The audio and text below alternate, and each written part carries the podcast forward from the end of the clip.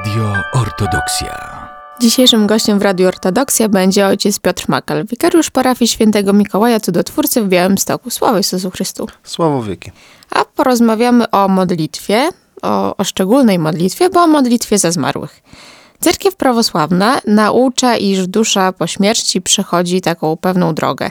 Jak dokładnie, a w sumie może bardziej dokładnie, gdyż w tym temacie pewności takiej stuprocentowej nie ma, jak wygląda ta droga? Kiedy dusza opuszcza ciało, co z myterstwami, co z sądem ostatecznym? Myślę, że należy zacząć od tego, że człowiek jest złożony z ciała i z duszy. E, taki podstawowy podział. I to jest jedność tego człowieka. Natomiast wskutek grzechu następuje w pewnym momencie rozdzielenie duszy od ciała. I my to nazywamy śmiercią. I to jest fakt, który każdy z nas dość, na pewno doświadczy, natomiast y, ten fakt też doświadczamy w przypadku naszych bliskich, naszych znajomych. Y, I jest to pewien tragizm. Y, jeżeli uważamy, że śmierć jest właśnie jakoś niezbędna w naszym życiu, to myślę, że jest to pewien odblask tego, że tej myśli, która jest też w człowieku, takim przeświadczeniu, że człowiek nie został stworzony do, do śmierci, ale do życia wiecznego. E, I takie było e, według Biblii e, podstawowe założenie. Bóg stworzył człowieka jako człowieka nieśmiertelnego. No i stworzył go właśnie z duszy i z ciała. Pierwszym etapem podróży duszy jest rozdzielenie się od ciała. Tak? Jest to śmierć. Natomiast co się dzieje potem? Mm, w cerkwi mamy kilka E, dogmatów dotyczących e, zmarłych. One są zawarte w symbolu wiary.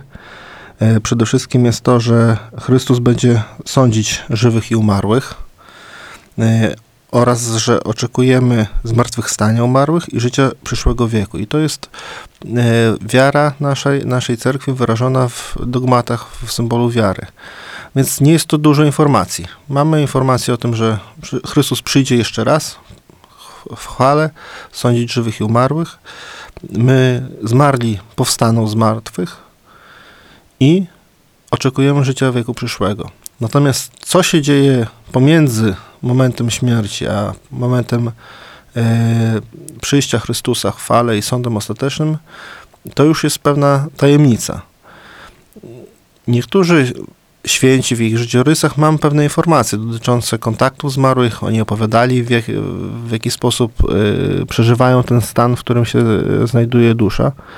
Y, I najbardziej popularnym, myślę, najbardziej popularną informacją są metarstwa świętej Teodory, które są opisywane jest droga duszy y, przez komory celne, przez metarstwa.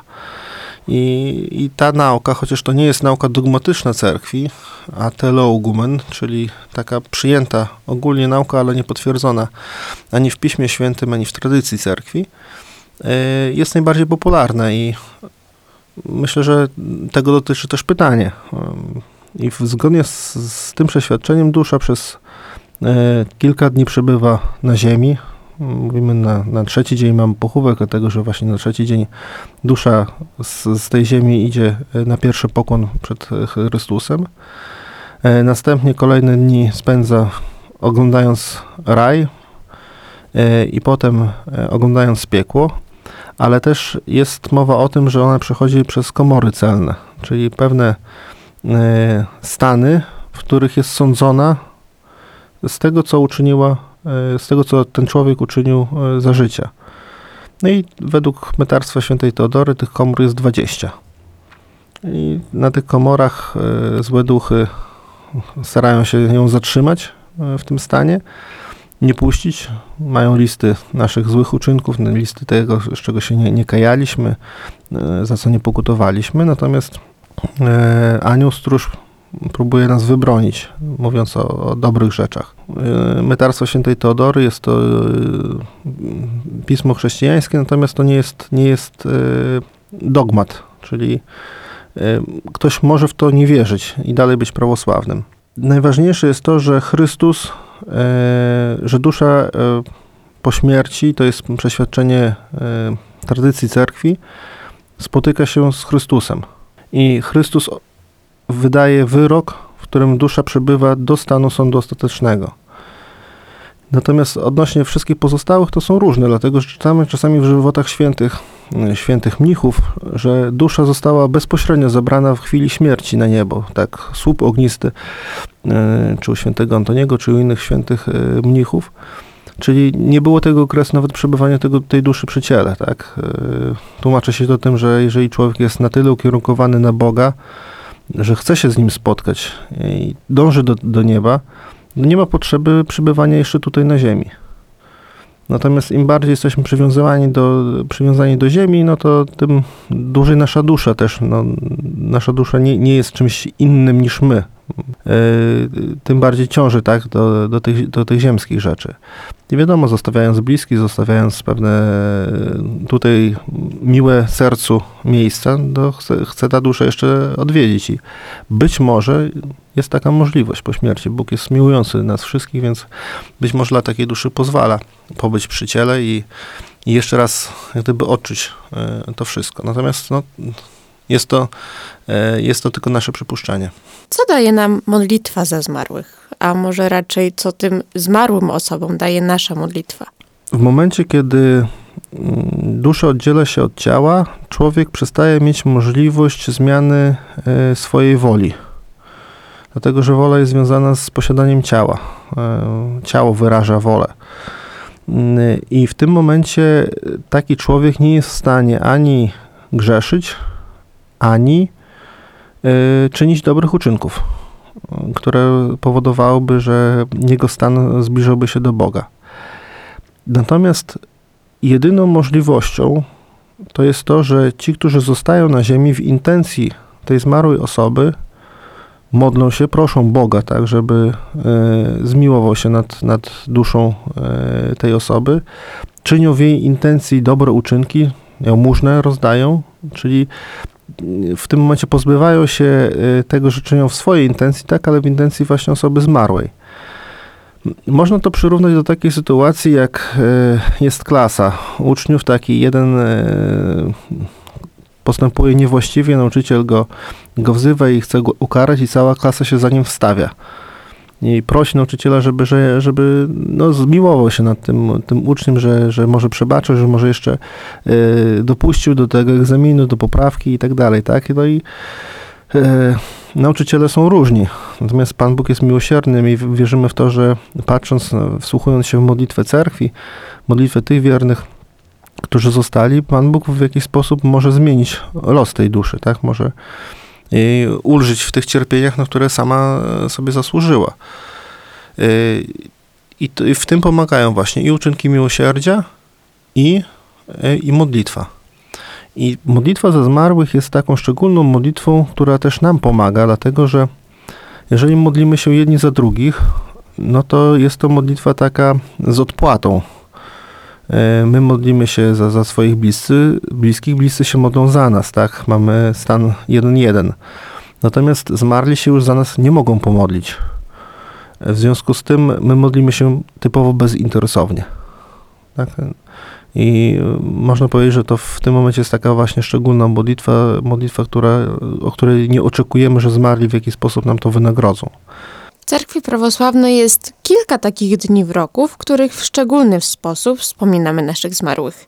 Liturgicznie, e, patrząc na księgi cerkiewne, takich dni w roku są dwie soboty. Soboty tak zwane po słowiańsku rodzicielskie, rodzicielskie soboty, e, soboty rodzicielskie. Natomiast e, w języku greckim te soboty są nazywane sobotami dusz w których szczególnie wspomina się zmarłych. Mm, pierwsza sobota to jest sobota e, w tygodniu mięsopustnym, przed niedzielą o sądzie ostatecznym. I druga sobota to jest sobota przed świętem Pięćdziesiątnicy. Te soboty mają liturgicznie wplecione w trylionie polskim, w trylionie paschalnym e, teksty mówiące o zmarłych. Są czytania przeznaczone na te soboty. Kanon jest za, za zmarłych. I to są, te dwie soboty są szczególnie wyznaczone przez cerkiew na modlitwę za zmarłych. Natomiast jeszcze należy wspomnieć o Radonicy, czyli modlitwie za, w okresie paschalnym. To jest kolejny dzień tylko na ten dzień nie ma szczególnych tekstów przeznaczonych. Jest to w tradycji naszej, że e, my dzielimy się radością paschalną także z naszymi zmarłymi bliskimi.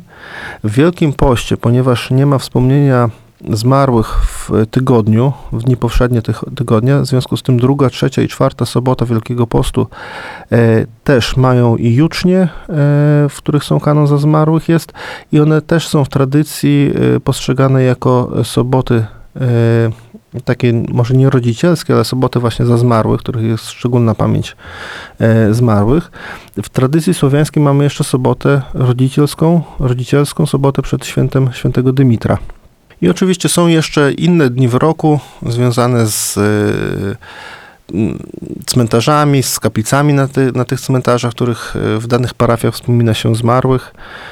Trzeba pamiętać, że każda sobota jest też y, w jakiś tam szczególny sposób, bo, poza, poza Wielką Sobotą, poza Sobotą Łazarza, ale praktycznie każda sobota jest też poświęcona pamięci wszystkich świętych i zmarłych. Jak powinniśmy podchodzić do tematu takiego swego rodzaju objawień. Gdy bliscy zmarli pojawiają nam się w snach, czasami widzimy ich w takim dobrym świetle, czasami w gorszym, czasami nawet przemawiają do nas, bądź też zdarzają się przypadki, gdy w taki cudowny sposób odczuwamy obecność tej osoby. Czy zmarli mogą nam przekazywać jakieś wiadomości, czy mogą chodzić po ziemi? Znaczy, myślę, że należy to rozpatrywać w kontekście miłości. E, tak jak pisze apostoł Paweł, miłość nie umiera nigdy. E, I to powoduje zarówno to, że my powinniśmy mieć pamięć e, za zmarłych, szczególnie tych, którzy, których, dzięki którym jesteśmy na tym świecie, dzięki ich miłości, w jaki sposób poznaliśmy wiarę, zdobyliśmy dobre wzorce wychowawcze tych, te osoby, które nam pomogły w jakiś sposób w życiu, to o, po ich odejściu powinniśmy szczególnie o nich pamiętać. Ale to właśnie jest kwestia miłości. I teraz w drugą stronę idąc, y, zmarli też myślę, że z dużym prawdopodobieństwem zachowują tą miłość i pamięć o tych osobach, których, y, którzy są na ziemi. Oczywiście są w innej rzeczywistości. Y, my tej rzeczywistości dobrze nie znamy. Więc nie wiemy w jaki sposób, e, jakie są prawa duchowe tej rzeczywistości.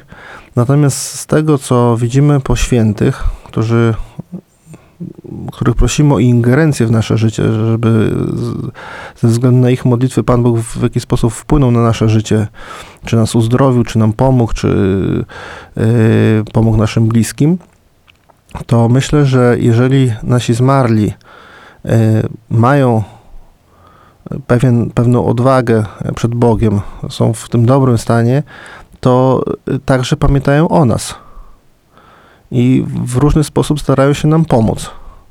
Pan Bóg ma bardzo wiele sposobów na to, żeby nam pomagać i nas przyciągnąć do siebie. Y, czasami my jesteśmy głusi i ślepi na te sposoby, czasami nie potrafimy ich odczytać. Y, ale często jest tak, że w jakiś sposób nawet osobom niezwiązanym z wiarą pojawia się jakiś święty, pojawia się zmarła osoba, coś przez czym przestrzega i to podbudowuje wiarę tej osoby. Ta osoba na przykład zwraca się na przykład do, do tego, żeby pomodlić się za, za, za tych zmarłych, pomodlić się, yy, przypomina sobie o, o cerkwi, o której kiedyś może babcia opowiadała, yy, czy dziadek. E, I w, I w tym momencie jest to w jakiś sposób e, sposób Boży na, na, na to, żeby ta osoba zwróciła się w kierunku Boga. E, tak to odbieram. Natomiast jak to jest? W Ewangelii mamy napisane historia bogacza i łazarza. Mówi nam o tym, że nie ma przejścia z jednego świata do, do drugiego, tak? Nie, na, na, na prośbę bogacza, żeby posłał łazarza do, do, do świata, to Abraham opowiada, że nawet jeżeli by ktoś z martwych powstał, to nie uwierzą, jeżeli nie, nie wierzą temu, co jest w pismach za, zapisane, więc to często jest tak, że my byśmy chcieli, żeby ktoś tam powstał z martwych i nagle byśmy uwierzyli. No nie uwierzylibyśmy. E, jeżeli mamy zatwardziałe serca, jeżeli jesteśmy zamknięci na wiarę, to nawet jeżeli Chrystus z Bogu Rodzicą by stanęli przed nami, to jest duże prawdopodobieństwo, że znaleźlibyśmy jakieś logiczne uzasadnienie tego i, i, i dalej byśmy nie wierzyli. Często słyszymy również, że gdy umrzemy, to sami będziemy na swoim pogrzebie, że nasza dusza będzie stała obok naszego ciała. To myślę, że już w pierwszej części e, odpowiedziałem na to pytanie. E, Jeżeli ktoś chciał, jest blisko związany ze swoim ciałem i, i z, z tym otaczającym światem, no to w tym momencie ta dusza być może i przebywa e, koło ciała, e, ale w stosunku na przykład do mnichów, którzy wyrzekają się tego świata, tak, poświęcają swoje życie Bogu, to można powiedzieć, no po co ma ich dusza być przy ciele, tak? Ona się kieruje ku Bogu i z każdą chwilą chce być bliżej Boga. Mm, I, I tak samo jest z ludźmi głębokiej wiary. Yy, Że myślę, że ten czas przebycia tutaj na Ziemi to jest bardzo krótki czas. Yy, Jak to będzie, to każdy z nas się przekona po, po, po swojej śmierci, kiedy pozna tą rzeczywistość. Mamy pewne przebłyski, mamy czasami opowieści o śmierciach klinicznych, e, o tym, w jaki sposób dusza podróżuje. Niektórzy tego, mimo tego, że doznają śmierci klinicznej, w ogóle nic nie, nie czują, tak? I oni mówią, że, że, że nic tam nie czuli, nic nie widzieli, nie widzieli swojego ciała z, z góry. Y, Więc tak naprawdę to y, każdy z nas będzie, to jest kwestia wiary, y, póki żyjemy, natomiast kwestia wiedzy to będzie po, po, po naszej śmierci. Jak, jak ta rzeczywistość wygląda. Dzisiejszym gościem w Radio Ortodoksja był ojciec Piotr Makal, wikariusz parafii świętego Mikołaja Cudotwórcy w Białymstoku. Dziękuję serdecznie. Dziękuję bardzo. Radio Ortodoksja.